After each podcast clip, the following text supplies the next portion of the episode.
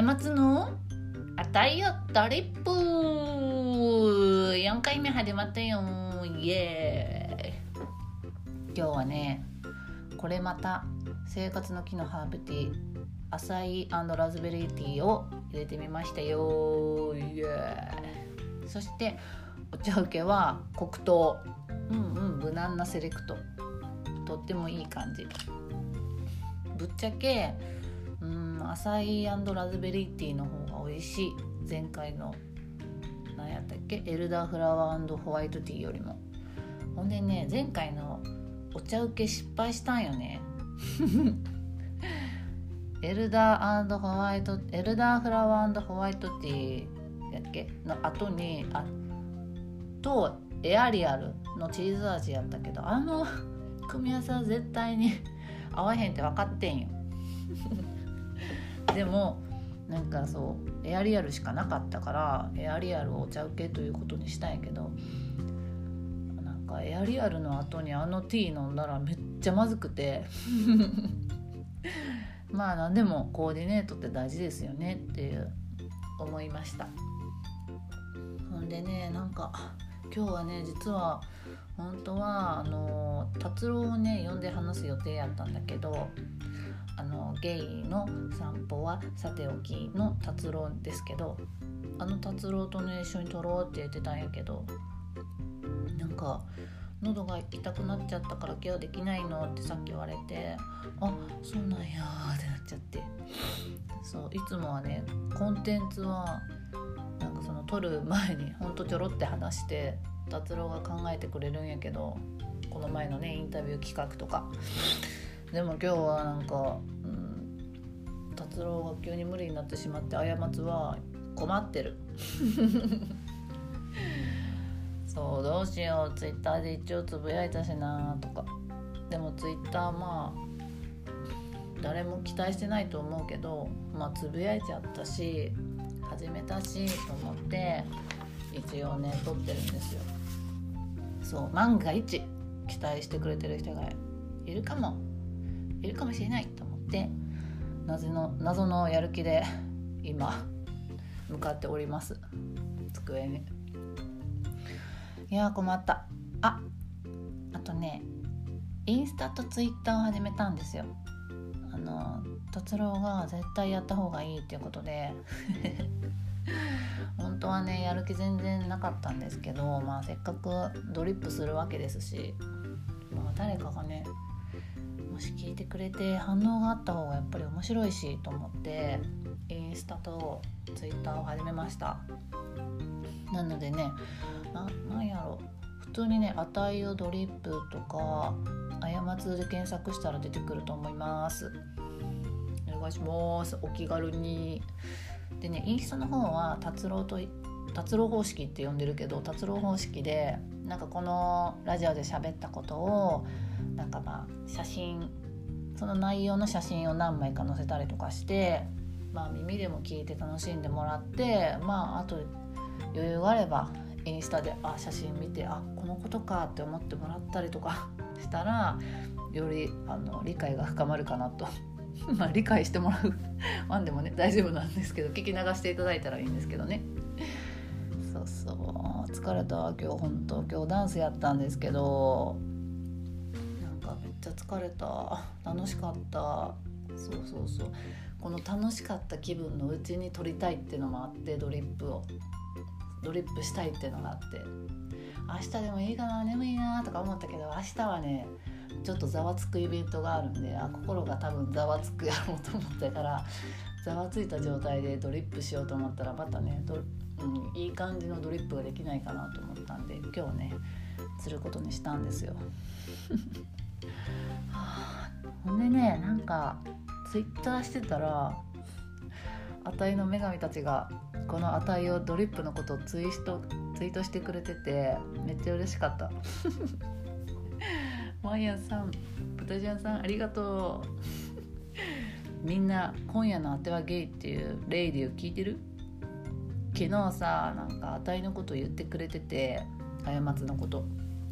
なんか豚ちゃんがなんか過つのことをもう 謝って言い出して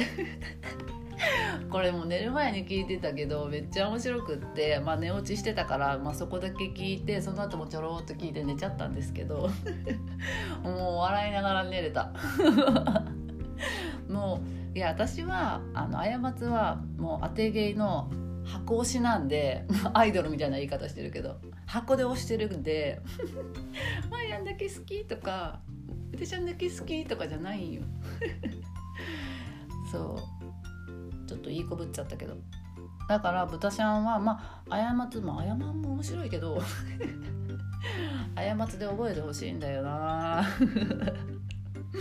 2人とも神なんで2人とも好きなんで。豚ちゃん聞いてくれてるかな？もう、うん、ほんでさまあ多分ね当て芸をみんな聞いてくれてる人が「あたゆドリップ」もついでに聞いてくれてるのかなって思ってるからまあ知ってるよね。うんうんうん。でさそうだから達郎がさあのコンテンツを今日準備してくれてないっていうのがあるからさ今日何にも、うん、ちゃんと決めてなくって今さっきねまあ今週、まあ心、心に秘めたドリップ何かなって考えてたらまあちょっとこれドリップしておこうかなっていうのがあってそうそうなんかね実は今週ねやっと片付けに目覚めたんですよ。そう実は過ちは本来は片付け好きの方で得意な方やったんですけどこのね過ちのこの暗黒の半年間ね片付けられなくって家が 半年何があったんって感じなんですけど いやねなんか過ちの心がね散らかってたんですよずっと。でなんか片付けなくてもいいし片付けたくなかったんですよねずっと。でなんかでもなんかこう外野からねあのここちょっと散らかってるから片付けた方がいいよっていうのを、まあ、2回ぐらい言われてうんでも片付けたくねえしなって思ってたんやけどそうそうそうついにその気になったっていう話をしようかなと思っててなんかほらあの前回の話に出てきたあの Y ちゃんいるじゃないですか Y ちゃん家に行ったんですけどね今週。なんかふといいなと思ったんですよ家の中が。なんかあのー、Y ちゃんってもともと片付けるのがうまい子やったんですよ小学校の時から。であのー、私小学校の時は結構その机の上自分の家ってまあ机の上じゃないですか 机の上が結構散らかってて何とも思ってなかったんですけど Y ちゃんと遊ぶようになって Y ちゃんの家に遊びに行った時にすごい片付いてるんですよね。物が多いんですけどとにかくね Y ちゃんはもう子供の時から物が多いんですけどちゃんと収納ちゃんとする子でなんかその収納の仕方がなんかいいなって思ってて私も Y ちゃんの影響で机の上を子供の時に片付けられるようになったんですよね。これは結構すごい、うん、いい影響ですよね。でなんかそれをちょっと思い出して Y ちゃん家に行ってなんかこうだから1年間会ってなかったんでね1年ぶりに遊びに行ったらちょっとまあインテリアの収納が変わってて、まあ、子供の成長とともにインテリア変わるじゃないですか。でなんかあここにこういうなんか棚あったけど今はもうないんやとかいろいろ思ってでなんか結構前はおもちゃでガーってなってたのが散らかってた部分とかもいい感じに収まってたりとかしてまあめっちゃ完璧っていう感じじゃないんですけど話を聞くとその自分の家事の動線に合わせた片付けができてるっていう話やったんでおいいなと思ってなんかそういう話をしているうちになんかこ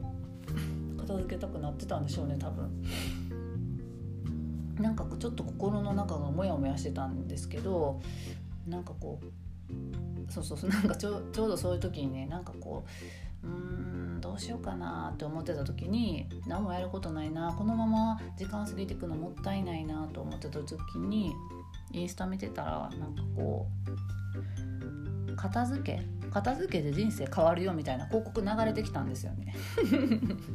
でそういうのっていつもこう素通りしてたんですけどなんかその時はちょうどぴったりあったみたいであなるほどなと。片付けて人生変わるんかって勝手にこうなんかこう入ってきちゃって。あ片付けようと思ったんですよね。そうそうそう。またスピってるけど。そうそう。まあ案外こうピタッと合うと単純にこうやろうってなっちゃいますよね。なんかこうなんか導かれてるなみたいな感じで。ああもうこうこういう表現もみなんかあれよな。スピってるよな。嫌やな。嫌やけどまあいいや。でそうそうそうまあ片付けようって決めたわけなんですけどなんかねあの実はほらこの前達郎のインタビューでちょっとお話しさせてもらったんですけど仕事があの皆さんにこうキラキラを届ける仕事なんですよ。キラキラってあれですよなんかモザイクとかそういうわけじゃないですよ。あの本当にこうあの光光イルミネーションとか季節のなんかこう飾り物をあのご提案したりあの飾り付けを実際するっていうお仕事をしてたんでしてるんですけどなんかねそそういう仕事をしてるくせに自分の家は全然飾らなかったんですよね。まあ、なんでかっていうと実は去年ぐらいまで若干、まあ、数年間ミニマリストの思考が強くて そうなんか家にその季節の飾り物とかを飾るのがちょっと NG だったんですよね。飾った後それ捨てるんかとかなんかこうえ捨てたらゴミになるやんとかなんかこういろんな思考が邪魔をしてあのそれをやらなかったんですよね。本当はあいいなと思ってたんでしょうけどなんかこう変な正義感が邪魔して 正義感なんかな分からんけど、まあ、ゴミを出さないっていう正義感とかなんか干も不要物と思ってたから。不要物と思ってるもん仕事で提供すんなよって話なんですけど。なんかもう極端な話も雑貨はゴミやと思ってたし。そのミニマリスト思考が強くなってからは。だからもう雑貨屋はゴミ売ってるとかって友達に言ってたみたいで。すいません。今はそんなこと思ってないんで本当に。あれはやっぱりね必要なんですよ。でそういう時期があったんですけど。今は違うよって。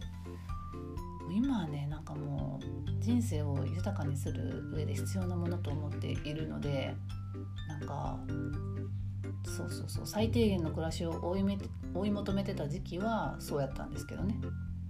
今考えたら修行やんって話なんですけど。ほんで、まあ、この暗黒の半年でいろいろ考えが変わってなんか干からびてた私が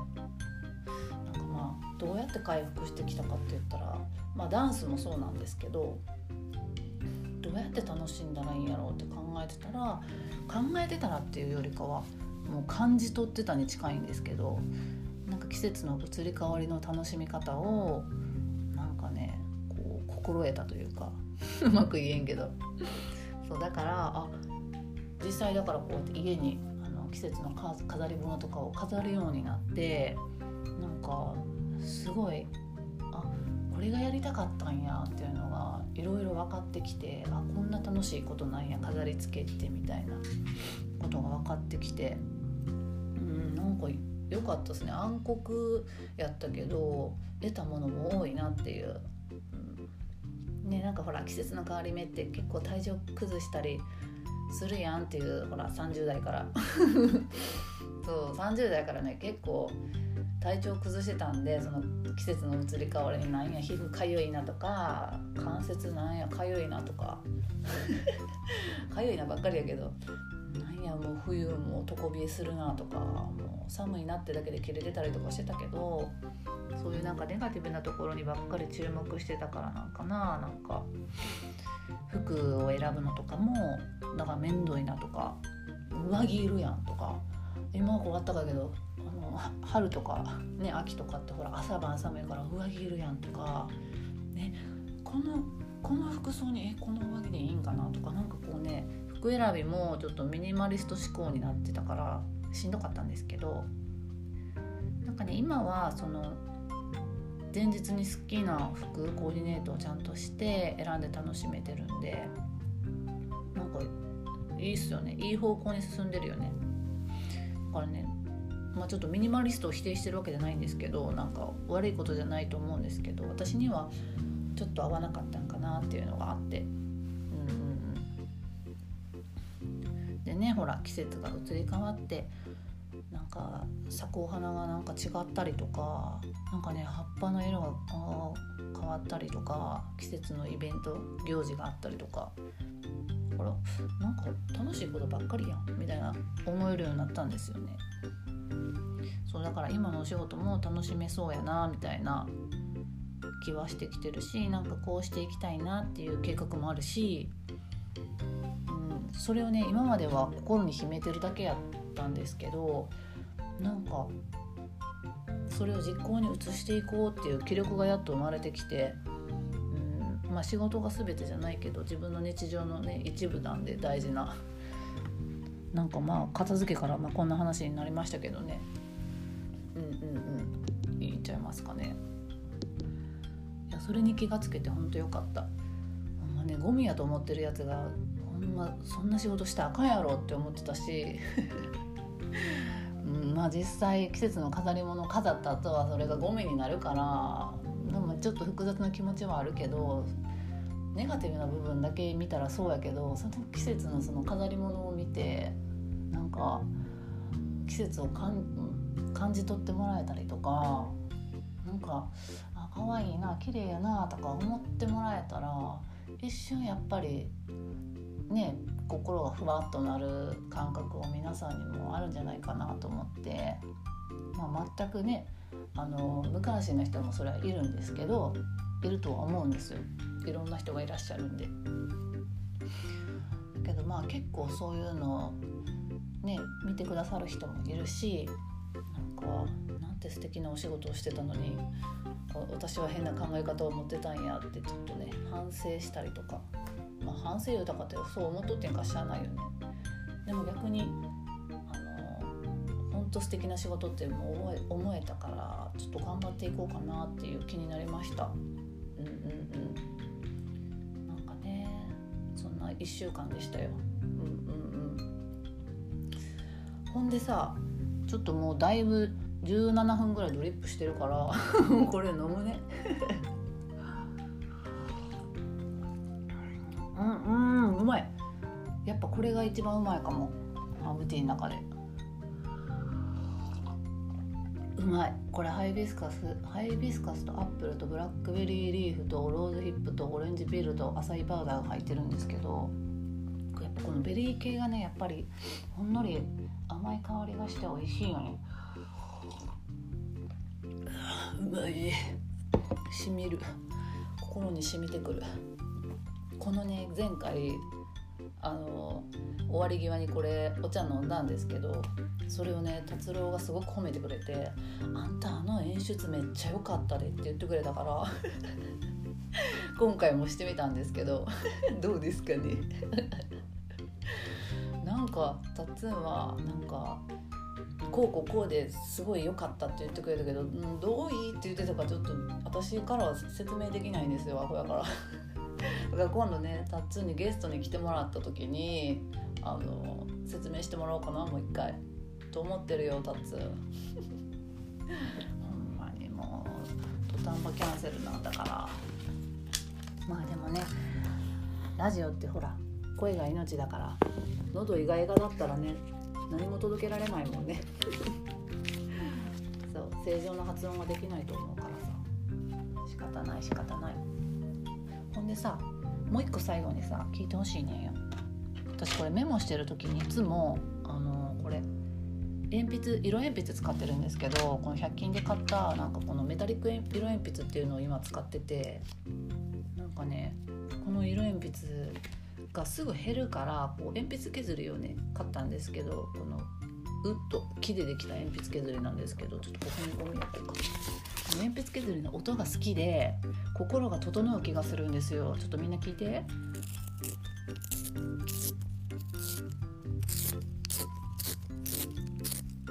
どう？ちょっと早いか？もっとゆっくりこう心落ち着けてやるもんやなこれ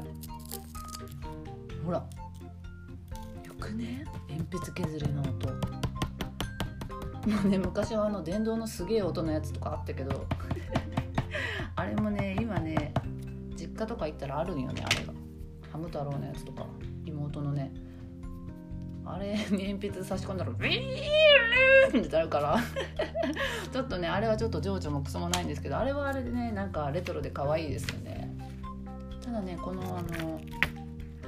手動の鉛筆削りがなんかこう心が整う気がしてうんなんかいいんですよね。心を整うっていうキーワードが今気に入ってるんですけど。なんかねそうルーティンとかにルーティンの話もねこの前ちょっとねあの映画好きな映画何って聞かれた時に何がいいんやろうと思ってベンのねその登場人物のベンのクローゼットがいいとかなんかルーティンがいいとかって言ってたんですけどルーティンってほら心は心を落ち着かせるというかねこう精神統一する動きなわけじゃないですか。そういうのが今気になってるんかなもしかしたら。ベンのクローゼットといい、うんうん、そうなのかもしれん。ちょっとそういうところも深掘りしていこうかな。つう話でしたわ。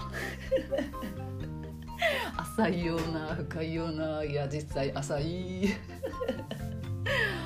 ほんじゃもうこんな感じで今日はお休みします。皆さんほんまにお付き合いいただいてありがとうございました。こんなドリップに。でもねほんと鉛筆削りいいからみんな鉛筆使ってみて。ほなほなお茶も飲んだし今日のドリップこんな感じいうことで。おやすみなさーん。